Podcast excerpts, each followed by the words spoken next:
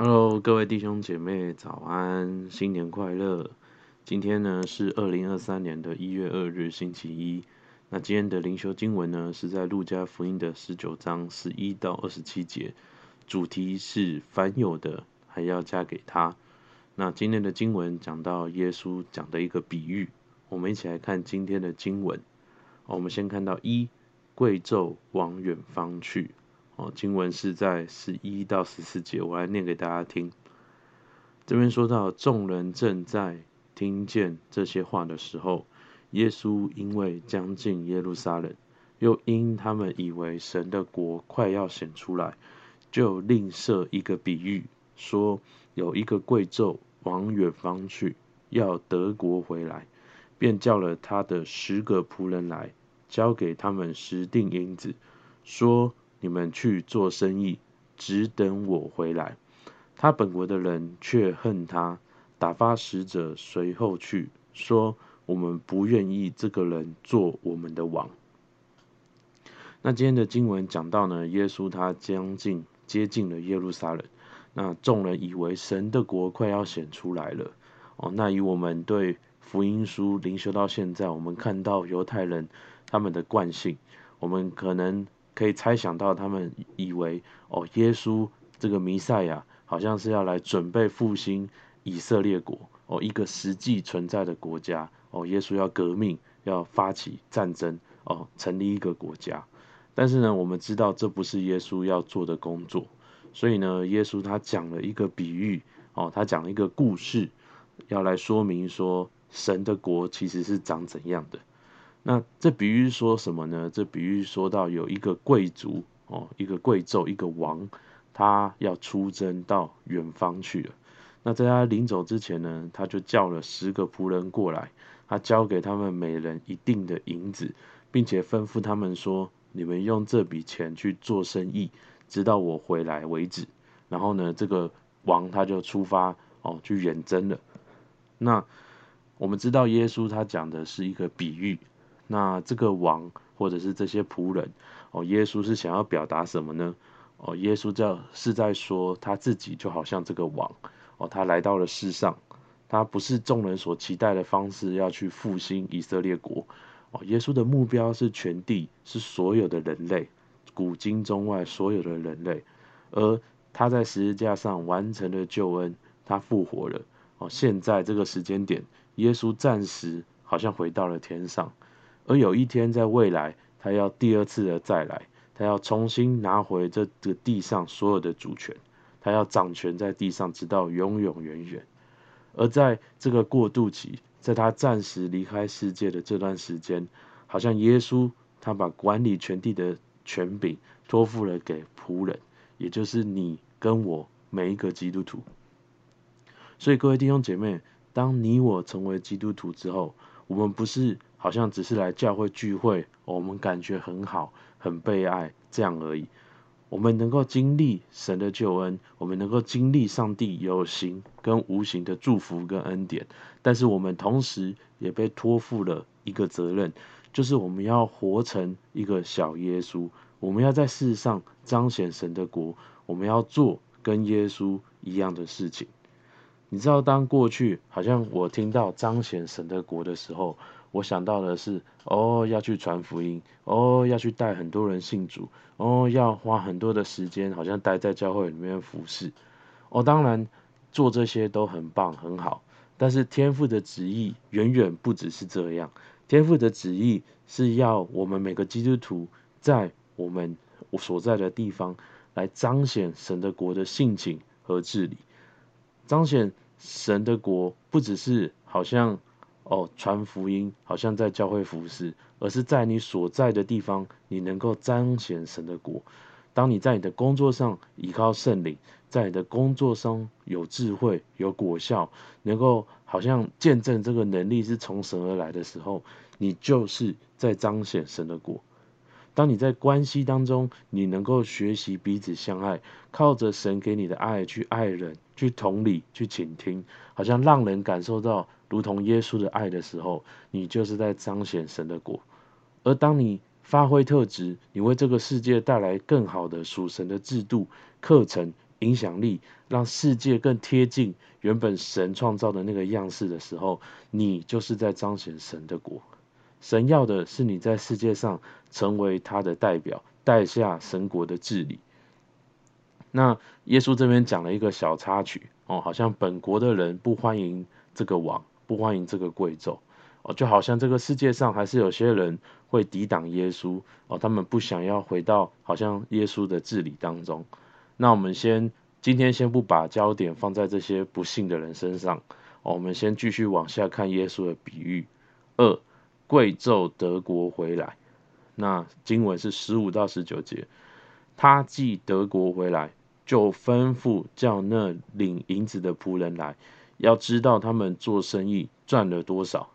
头一个上来说：“主啊，你的一錠银子已经赚了十锭。”主人说：“好，良善的仆人，你既在最小的事上有忠心，可以有权柄管十座城。”第二个来说：“主啊，你的一錠银子已经赚了五锭。”主人说：“你也可以管五座城。”那。我们看到这个故事里面，哦，王他打了胜仗，他就回来了。他要看看这些仆人是不是有忠于他们所被托付的。那前两个来找王的仆人是怎样的仆人呢？哦，王说他们是良善的仆人，他们在最小的事上有忠心。那为什么这两个仆人他们会被夸赞是忠心的仆人？哦，因为他们让他们所被托付的倍增了。哦，有。一一两一用一锭银子的赚到了十锭，那也有的是用一锭银子赚到了五锭。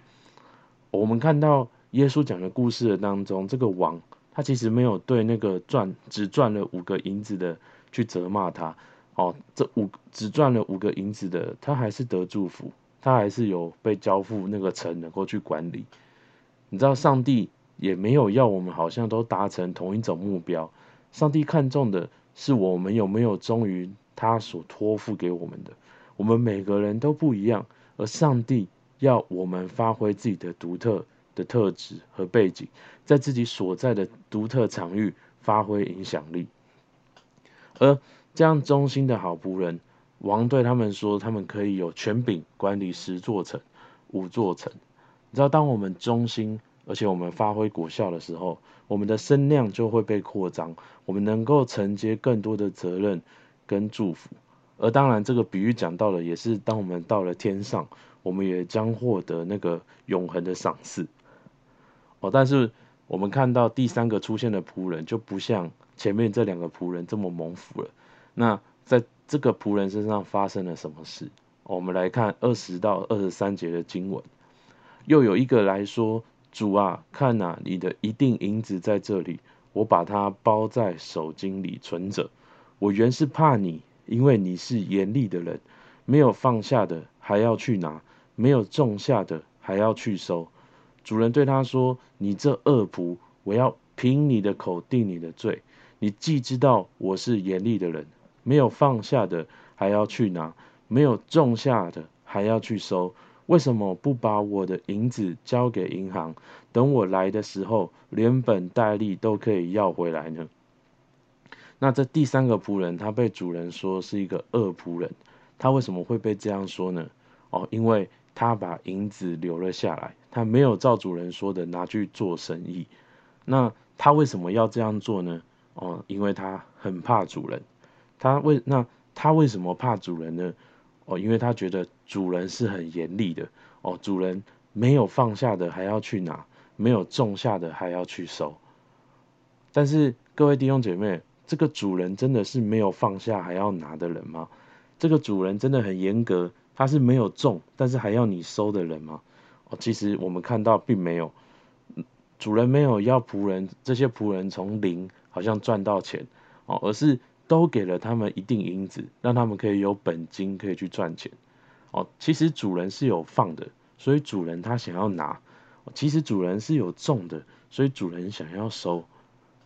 各位弟兄姐妹，有没有一些时候，其实我们的信仰很像这个恶仆人？哦，我决志相信耶稣了。哦，我知道我死后会上天堂啊，这样就好了啦。剩下的人生跟日子呢，我要过我自己想过的生活。哦，跟教会没有关系。哦，我有尽基督徒的本分啊，我每周都有去主日啊，我每天都有读经跟灵修祷告啊。哦，但是什么发挥特质啦，彼此相爱啦，哦，那是比较有时间的基督徒的事情啊，跟我这种一般的基督徒没有关系啦。哦哟，上帝好严格哦，哦，我上班，哦，我顾家庭已经够忙了，为什么上帝还要我聚会，还要我十一，还要什么在生活中彰显他的荣耀？不，弟兄姐妹，上帝要你十一。哦，不是要你好像很可怜哦，从你一点点的收入当中还有十趴要被上帝抢走，而是上帝渴望掌管你所有的财产，因为他渴望给你更多。上帝要你去爱人哦，也不是要哦，好像哦，就是很勉强的去爱人，为人付出，而是在这个学习彼此相爱的过程当中，你自己也能够经历到神的爱，你的内心世界可以得到完全。上帝要你在生活当中发挥特质，不是要你生活好像多一件事情，而是就在你的日常生活中能够经历他的工作，能够在你喜欢做的事情里面，能够来彰显他的荣耀，带来极大的果效。在过程中你是开心的，你是自由的。而这个比喻最后的结局是什么呢？哦，我们一起来看第三点。哦，夺过这一定给那十定的。